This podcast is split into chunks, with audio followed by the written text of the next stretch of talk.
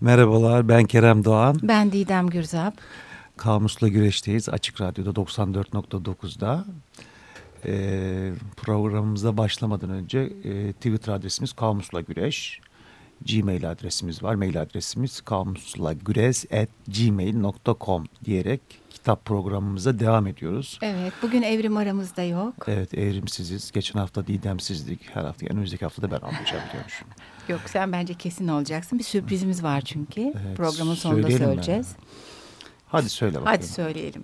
Ee, kitap deyince akla gelen e, en önemli isimlerden Selçuk Altun'u konuk edeceğiz e, gelecek hafta. Ee, bu Bekleriz. da bir sürpriz. Evet. Bu hafta neler var? Bu Kitabın hafta- hangi yönüne bakacağız? Kitabın aslında sistemle savaşına bakacağız. Ee, sansürle, yasakla e, karşı karşıya olan kitabı, sakıncalı nesne olarak görülen kitabı ele alacağız. Hı hı. Bu bizim vardığımız kelimeler de oluyor aynı zamanda değil mi? Son zamanlarda bunlara değinmedik. Yani sistem, sansür, yasak, sakıncalı, ceza değil mi? Suç. Suç, bağımlılık, bağımsızlık. Evet. Evet. Ee, her zamanki kaynaklarımızdan Akdoğan Özkan'ın Sokaktaki İnsan Sözlüğü'nde e, bu vardığımız kelimelerden sansüre bir e, değinmiş. Ona bir bakalım. Sansür ya casus ya vatan haini olan en azından hayırhah işlerle uğraşmayan kendilerine tuhaf arkadaşlar da edinmiş sapkın kişilerin taşıdıkları zararlı fikirleri toplumun geneline ulaştırarak bir salgına dönüşmesini sağlama çabaları karşısında hükümetlerin ya da denetleyici kurumların derhal devreye girerek uygulama zarafeti gösterdikleri bir kanun hükmünde yararnamemiş efendim. Karun hükmünde yararname. Çok iyiymiş. Efendim şimdi bu e, kitapları e, yok etmek e, ya da yaz- yazarları susturmak için e, pek çok şey yapılıyor. E, yakmaya kadar varan. E, buna e, aydınların yaklaşımı nedirle ilgili mesela Oscar Wilde'ın bir sözünü te kitaba ilk başladığımızda bir e, ele almıştık. Tekrar etmek istiyorum. Oscar Buyurun. Wilde Dorian Gray'in portresinde demiş ki ahlaka uygun ya da ahlaka aykırı kitap diye bir şey yoktur. Kitaplar ya iyi yazılmıştır ya da kötü. Hepsi bu kadar demiş. Ama e, sistem böyle gitmiyor. Sistem kitabı e, yakmaya eğilimli bir hayli yok etmeye ya da susturmaya. E, şimdi e, tarih içerisinde e, nasıl yok edildiği ile ilgili kitapların e, sizinle bazı bilgiler paylaşmadan önce e, Lucien e, Polastro'nun Kitap Yakmanın Tarihi diye bir kitabı var. Yeni basılmış bir kitap Öyle mi? bulabilirsiniz. Çok daha ayrıntılı pek çok örnek var. Lucien Polastron. Evet. Ee, bu kitabın e, ön sözündeki bir açıklama var. Neden sistemin kitapla bu kadar uğraştığına dair bir kısacası onu paylaşmak istiyorum.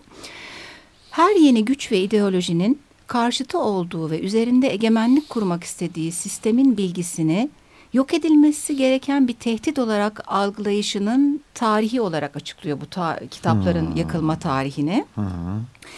Şimdi bu e, tarihin içinden birkaç bilgi paylaşmak istiyorum ben. E, Milattan önce 200'lerde Çin'de Kui Shi Huang imparator e, Kui hanedanından e, özellikle Konfüçyüs öğretisini tehlikeli olarak görüyorlar Çin halkı için ve e, kendilerinden sonra tarihi başlamış olarak e, görmek de istedikleri için e, çok sayıda e, kitap yakıyorlar. Binden fazla kitap. O dönem için çok fazla bir sayı bu. Çünkü o kadar çok kitap yok o dönemde. E, ve işin e, çok e, rahatsız edici başka bir boyutu da bu öğretiyi yayan ya da fikrinden caymayan, susturamadıkları bir takım bilim adamlarını da canlı canlı toprağa gömüyorlar o dönemde. Vay vay vay vay. E, bu sırayla gidersek kronolojik olarak e, tabii pek çok örnek var. Biz birkaç tanesini seçtik. 1200'lerde Hindistan'da bir Nalanda Üniversitesi'nden bahsediliyor. Çok büyük bir üniversite ve kütüp kitapları çok fazla sayıda. E, o dönemde e, Müslüman e, ordu ve onun başında bulunan Bahtiyar Khilji diye e, bir e, adam e, bu üniversitede e, yakıyor, yıkıyor, yangınlar e, başlatıyor ve özellikle Budizm eserlerini burada din aykırılığından ötürü bir yok etme söz konusu. Konfüçyüs'ü yaktılar. Şimdi Budizm'e döndüler. Şimdi de Budizm'de e, tabii başka pek çok kitapta yok oluyor ama özellikle onları yok etmek hmm. amaçlı bir şey var. E, dokuz katlı üç binalık bir kütüphaneden bahsediliyor ve günlerce yangın sönmemiş gibi bir anlatı var o dönemden kalan. İlerliyoruz. 1500'lerde e, İspanyolların, e, Mayaların bütün kültür ve uygarlıklarını yok ettikleri gibi e, yazılı kaynaklarının da hemen hemen tümünü yok ediyorlar yakarak. Hmm, İspanyollar değil İspanyollar, mi? İspanyollar evet. Çok büyük ezalar var zaten orada Amerika'da işlemiştik. 1800'lerde e, bu, bu enteresan çok büyük sayılar yok belki ama Amerika e, işgalinde İngilizlerle çatışmalarında İngilizler o dönemin e, Beyaz Sarayı'nı e, yakıyorlar. 3000 kadar kitap yanıyor. E, asıl ilgi çekici olan şey e, Thomas Jefferson çok büyük bir kitaplığı var. E, 6 bin hmm. e, küsür kitap e, bağışlıyor, bağışlıyor bu büyük hmm. olayın ardından, kaybın ardından. Thomas Ancak, Jefferson Amerikan başkanlarına? Dan da oluyor. Evet. Onun e, bağışının ardından bir kaza yangın çıkıyor ve onun da kitaplarının üçte ikisi yok oluyor. Trajik artık komik de diyemeyeceğim ama... E, tabii yakın zamandaki en büyük yok edicilerden biri Naziler olarak hep biliyoruz. Özellikle Varşova'da e, çok büyük kitap kıyımları olmuş. 14 kütüphane yanmış. E, burada çok ilginç bir şey var. E, hepimizin bildiği Fahrenheit 451 kitap yakma üzerine e, bir kitaptır. E, aynı oradaki gibi Almanların, şimdi doğru telaffuz edecek miyim bilmiyorum, çaba göstereceğim. Verbenennungskommandos adı altında bir kitap yakma ekibi varmış. Hmm. Aynı Fahrenheit 451'deki Montag ve takımı ne gibi. Ne yapıyorlar bunlar acaba? Bir araya gelip bunları yakacağız falan. Yani e, sistem onlara bir herhalde Verim. şey veriyor liste. Burada benim aklıma bir şey geldi. Ben Berlin'de bir enstelasyon görmüştüm. Hmm. E, tam bu Humboldt Üniversitesi'nin bulunduğu alanda yakılmış kitaplar. Çok sayıda kitap böyle bir kitap dağı. E, orada bir şey yapmışlar. Büyük bir cam kare var yerde. Hı hı. E, yani bir, bir buçuk metreye bir buçuk metre bir kare diyelim. Cam yere bakıyorsun. Yerin altında gece özellikle aydınlanıyor. Çok etkileyici. Bir kütüphane var. Dört duvar kütüphane raflar bembeyaz ve hepsi boş hiçbir şey yok. Beni çok etkilemişti. Hmm, güzelmiş hakikaten. Ee, burada şey var. Ee, enteresan. Hep Almanların kitap yakmasından Nazilerin bahsediliyor. Aslında İkinci Dünya Savaşı'nda daha sonra Nazi karşıtı e, saldırı ve bombalamalarda 35 Alman kütüphanesi yanmış ve e, kitaplarının üçte ikisinin de Almanların e, yok olduğu söyleniyor. Tabii şimdi algı hep bu anlamda oluşmuş değil mi? Naziler, Naziler evet. hakikaten daha suçlular da ama hani bir yandan da evet, için. evet Almanya'da da olan biten de e, genelde göz ardı ediliyor. Dediğin örnek de çok güzel oldu anlamda. E, tabii hani sistemler, iktidarlar e, yakıyorlar. Bir de özellikle hani bazı ya, işte Fahrenheit gibi değil mi? Fahrenheit 451 gibi, 1984 gibi yasaklanan kitaplar da var. Tarihte örnekler var. Mesela İmparator Caligula var işte. Hmm. Homeros'un, Virgil'in eserlerini hmm. yok ediyor e, sistemler işte iktidarlar kendi e, ideolojilerine uygun olmayan ya da işte karşıt duran e, yazarlara, edebiyatçılara, fikir insanlarına karşı tarih boyunca bir duruş sergilemişler. Ee, sen çok güzel demiştin. Hatta neden yakıyorları tartışmıştık Kerem'le e, programı hazırlarken. Tabii ki siyasi, ideolojik, hakimiyeti koruma çabası, din ya da etnik bakışla ilgili yok etme çok ağır basıyor. Ama Kerem dedi ki yazarın kimliği de bazen yok etmek için yeterli oluyor. Tabii bizde de var çok örnekler yani. İşte atıyorum işte Nazım örneği var. Tabii yazdıkları da tabii sakıncalı bulunmakla birlikte sakıncalı yazar hani yani ee, komünist demek ki. Yani işte alternatif işte dünyaya sosyalist bir pencereden bakan atıyorum komünist pencereden bakan anarşist pencereden bakan bir sürü hani örnek var. Türkiye'de de var, dünyada da var. İşte atıyorum işte Nazım, Yaşar Kemal, işte Abdülkadir Meriç boyu. Hmm, işte Sabahattin Ali var, Salman Rushdie var. Yani Dünyaya bayağı bir evet dünyada evet birçok örnek var. Bir de hani işte diyelim Salman Rushdie şeytan ayetlerini yazdı. Ondan sonra artık hani her yazdığı ve yaptığının da aynı şeyin altında, başlığın altında görülmesi gibi bir sorun halinde gidiyor. Başka ne var? Tabii bir bilinci bastırma çabası da söz konusu. Tabii. Kitap bilinçlendiriyor. Şiddet ve cinsellik çok tartışılır. Kime hı hı. göre e, tehlikeli, ne kadarı tehlikeli. E, işte Henry Miller'ların, Boris Vian'ların. Marco de Sade'ın. Evet, hı hı. eserlerinin yasaklanması. Bukowski. Bukowski'nin. E, Evrim e, bize e, Necip Asım Yazıksız'ın kitap e, kitabından bir şey hatırlattı hemen. Hı hı. Hatırlarsanız geçen programlarda ele almıştık. E, onda da e, kitap yakma başlığı altında bir bölüm var. E, orada hatta Lugati İlmiye ve Fenniye adlı e, eserden bilgiler aktarmış Yazıksız. Mesela e, İsa'dan önce 400'lerde yaratıcı Tanrı'nın birliğini şüpheye düşüren Protagoras'ın e, eserlerin bir meydanda yakılmış. Hmm. E, keza pek çok örnek var. Hepsini okumaya kalkarsak e, çok karamsar bir ortam tabii. E, kilisenin hükmü altında yakılan çok fazla kitap var. Mesela e, papaz olduğu halde papaz e, Arius'un e, düşünceleri sapıklık ve dinsizlikle suçlanıp e, yok edilmiş. E, bu başlık altında Engizisyon'un yok ettiği çok fazla sayıda e, kitap var. E, Aristo'nun İsa'dan önce 300'lerde yaşayan eserleri e, yakılmış yazıksız e, özellikle kilisenin yaktığı eserlere çok fazla değinmiş. E, bunlar var. Tarih sürekli yasaklanan, sansürlenen kitaplarla dolu diyerek evet. de bir de şarkı arası verelim bence. Verelim çünkü bitmedi e, Fahrenheit 451 soundtrackinden geliyor. E, Montag Faints. Müzik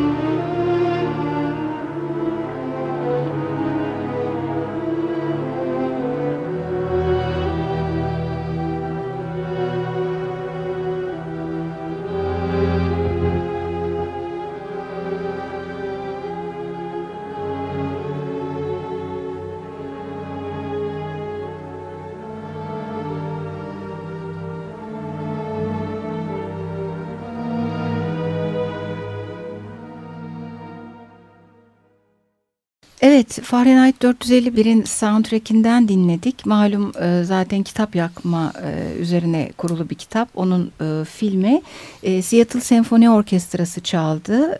Eserin düzenlemesi Bernard Herrmann'a ve beste Bernard Herrmann'a ait e, yakmak, yasak, yok etmek üzerine konuşmaya devam ediyoruz. E, bu programlarda benim kutsal kitabım gibi olan gene Mario Vargas Llosa'nın ve Carlos Fuentes'in edebiyata övgüsünden birkaç alıntı paylaşacağım ben. Bu sefer Fuentes alıntıları. E, Fuentes neden e, sistemlerin e, yazarlarla uğraştığı konusunda şöyle bir yaklaşımda bulunmuş. Aslında sistem güçlü görünüyor büyük. Neden onun karşısında çok daha güçsüz ve önemsiz görünen yazarı acaba bu totaliter düzen yok etmeye çalışıyor, baskı altına alıyor? Ee, aslında tabii uzun vadede bakıldığında yazarın fikirleri güçlü ve etkileyici. Ee, bir yandan da e, kitapların e, sadece e, otoriteleri ya da iktidarları değil çünkü onları çok geçici olarak görüyor Fuentes.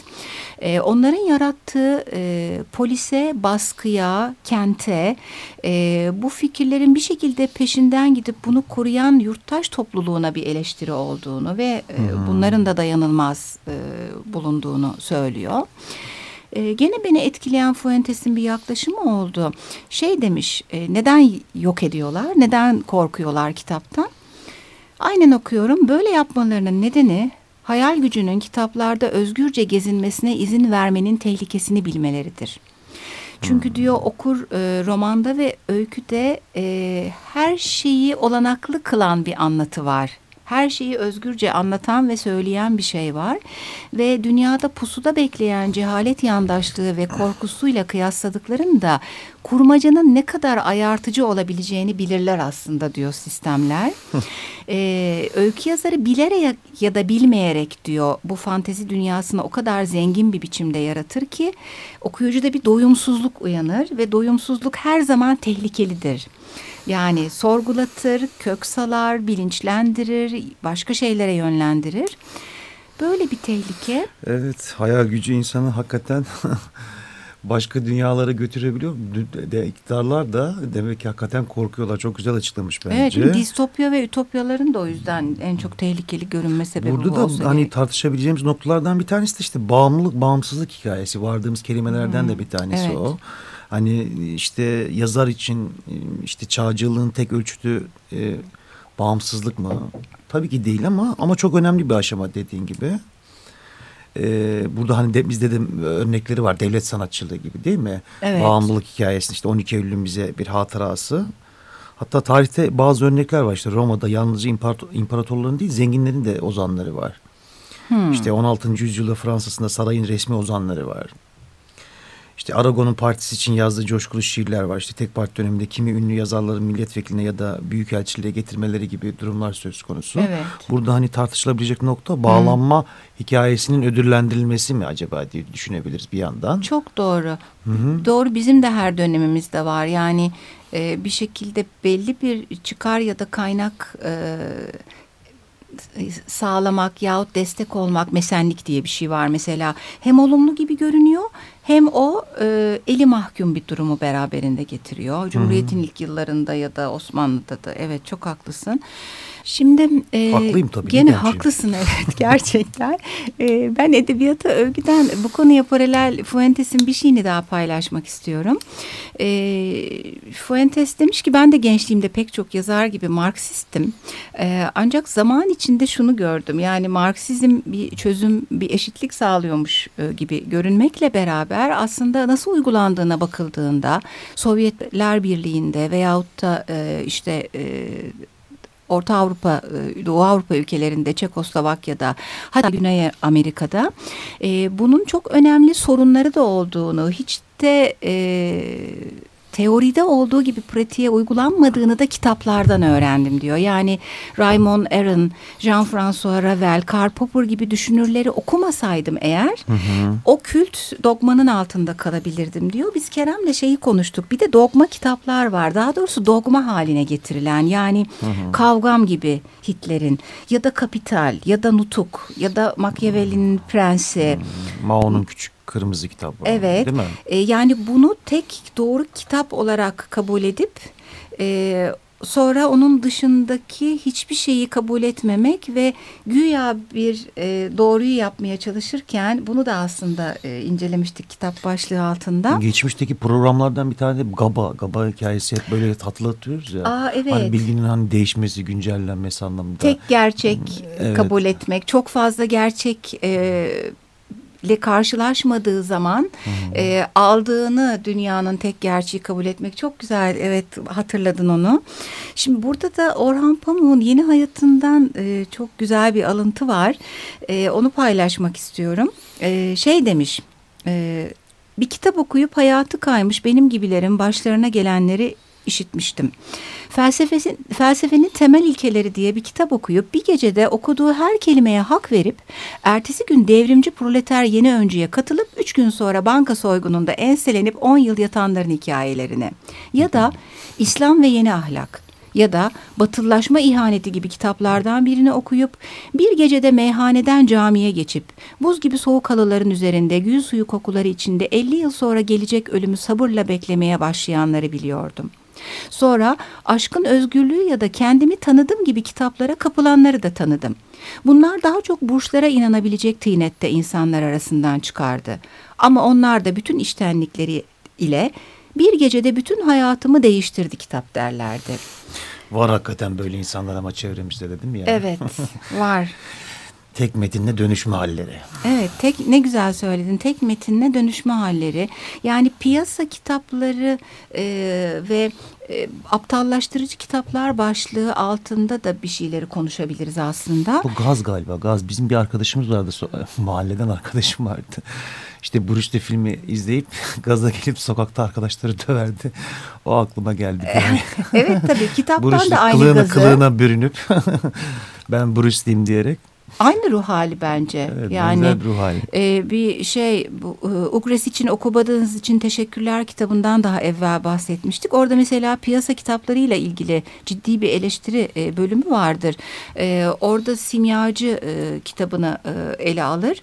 İşte der ki piyasanın kurallarını kabul etmeyen yazar zaten basitçe yok olacaktır. Piyasa onu elinin tersiyle bir kenara iter.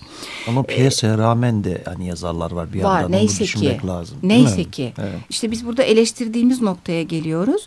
Burada Nabokov'un bir alıntısını alıyor. Nabokov demiş ki çöplükler dünyasında başarıyı getiren kitap değil okur kitlesidir. Hmm. Ee, hani e, okurun o istiyor diye ona daha düşük seviyeli kitabı vermeyi bir marifet gibi gören yaklaşım. E, burada Ugresic e, sevenler belki gücenecektir ama Coelho'nun simyacısını öyle bir yerin dibine batırmış. Hmm. Hani en iyi kitap gibi lanse edilip aslında edebi anlamda hiçbir altyapısı olmaması. Gelecek hafta Çok, hmm. söyle söyle. Sen söyle. Gelecek haftaki konuğumuz Selçuk Altun'un e, güzel dizisi kitap içinin üçünden bir örnek aldık. E, bir dönem e, hatırlarsınız belki e, bütün böyle gazeteler, kitap ekleri e, Serdar Özkan'ın Kayıp Gül diye bir romanından bahsediyorlar. Çok ilginçti hakikaten ya ben onu hatırlıyorum evet. Değil, değil mi, mi ya? Çok işte e, Orta Asya ülkelerinde falan değil mi? Evet. Dağıstan'da işte atıyorum. Evet. Çok bilmiyorum Özbekistan, Türkmenistan var değil mi öyle örnekler? Hayır 29 dilde 40'tan fazla ülkeye yayılmış. Uluslararası bestseller denmiş.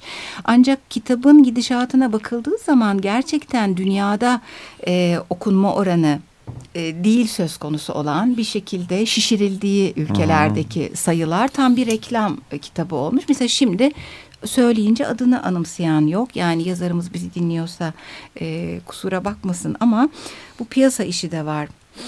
E tabi bir yandan o piyasanın belirleyici olduğu kurallar var işte değil mi? Neler var? İşte o listeler var, bir boardlar var reklam, kitap ekleri vesaire var. İnsanlar kitap listelerine göre hareket ediyorlar. Bir de hani kitap evlerinin içerisinde ayrıca hani işte yeni çıkanlar işte çok okunanlar gibi bir algı e, değişikliğine vesile olan durumlar da söz konusu değil mi? Hani gidiyor insanlar işte yeni çok okunanlar diye bir liste var ona göre e, Alıyor. E, al, alıyorlar. Market raflarında. Market raflarında öne çıkarılan kitaplar, raflarda öne çıkan kitaplar da önemlidir yani evet. kitap evleri için. Evet, işte yığma doğru. yapılan kitaplar öyle bir algı oluştu çok okunuyor demek ki hani bunda bir iş var gibilerinden insanlar bir alma eğilimi içerisine giriyorlar. Ya biz buradan şeye aslında hani başlığımız yasaktı, sansürdü, kitap okuma okumama ama bazen okuma da bir takım sorunlara veyahut da işte tallaşmalara doğru götürüyor bizi konusunda bunları ele alıyoruz. Ne kaldı? Birçok şey kaldı ama şu eğitim de var yani. Son dönemde hatta bir araştırma var PISA 2015 Onunla ilgili olarak da hani çok tartışılıyor ama sen de var. Sen bir hoca olarak, öğretmen olarak bir bak dön bakalım neler var sende. ya şöyle e, bir kere e, yasaklanan bir takım e, kitaplar, eserler tabii eğitimin içinde de var çeşitli sebeplerle.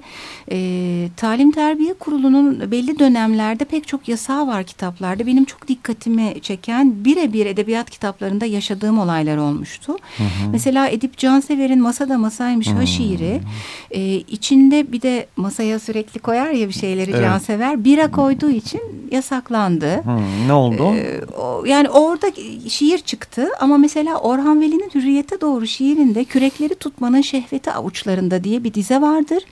Kürekleri tutmanın isteği avuçlarında diye yeni bir şiir dizisi yaratıldı. Düğün salonlarında e, eskiden işte içki içildiği zaman gazete kağıdına ya da peçeteye sarılırdı. Yani işte göya içki içildiği belli olmuyor ha, diye. Evet. Halbuki daha belirgin. Evet siyah torba hikayesi evet, gibi evet. şimdiki. Şimdi mesela işte filmlerde de bipliyorlar falan yani orada bir şey dedi evet. merak uyandırıyor. Yani ben acaba hakikaten ne dedi diyerekten tekrar gidip internette ha, YouTube'da falan bakıyorum. Yani, yani. o elindeki çiçek belli ki sigara falan şeklinde. İşte ve iki yüzlü bir ahlak anlayışı. E, bir de e, sınav soruları özellikle YGS sınav sorularında yıllar ilerledikçe bir tür ezber ve neredeyse e, yani okuma ezberle diyen bir sistem öne çıktı. Birçok sınav sorusu örneği getirdim. Vakit yetmeyecek ama e, bir tanesinde mesela e, cevabı Rasim Özdenören olan bir e, soru var. 1960'lı yıllarda İslami söylem, taklit düzeyindeki batılılaşma ve geleneksel hayatla falan diye başlayan bütün soruyu okumayayım ama şöyle bir şey yaşandığını çok iyi hatırlıyorum. Bu soruyu edebiyat hocalarının pek çoğunun çözemediğini ben dahil. Hmm. Ee, burada ne oluyor? Senin söylediğin aslında sistemin yok ettiği şeyin yerine kendi ideolojisini koymaya çalışırken aslında edebi anlamda e, çok da bir şey söylemeyen eserleri öne çıkardığını görüyoruz. Yasak, sansür. Bağımlılık, bağımsızlık derken programın sonuna, sonuna geldik. geldik. Haftaya Selçuk Altın'la beraberiz. Kamus'la Selçuk Bey güreşecek bizden çok. İnşallah iyi haftalar diyerek görüşmek üzere. Hoşçakalın.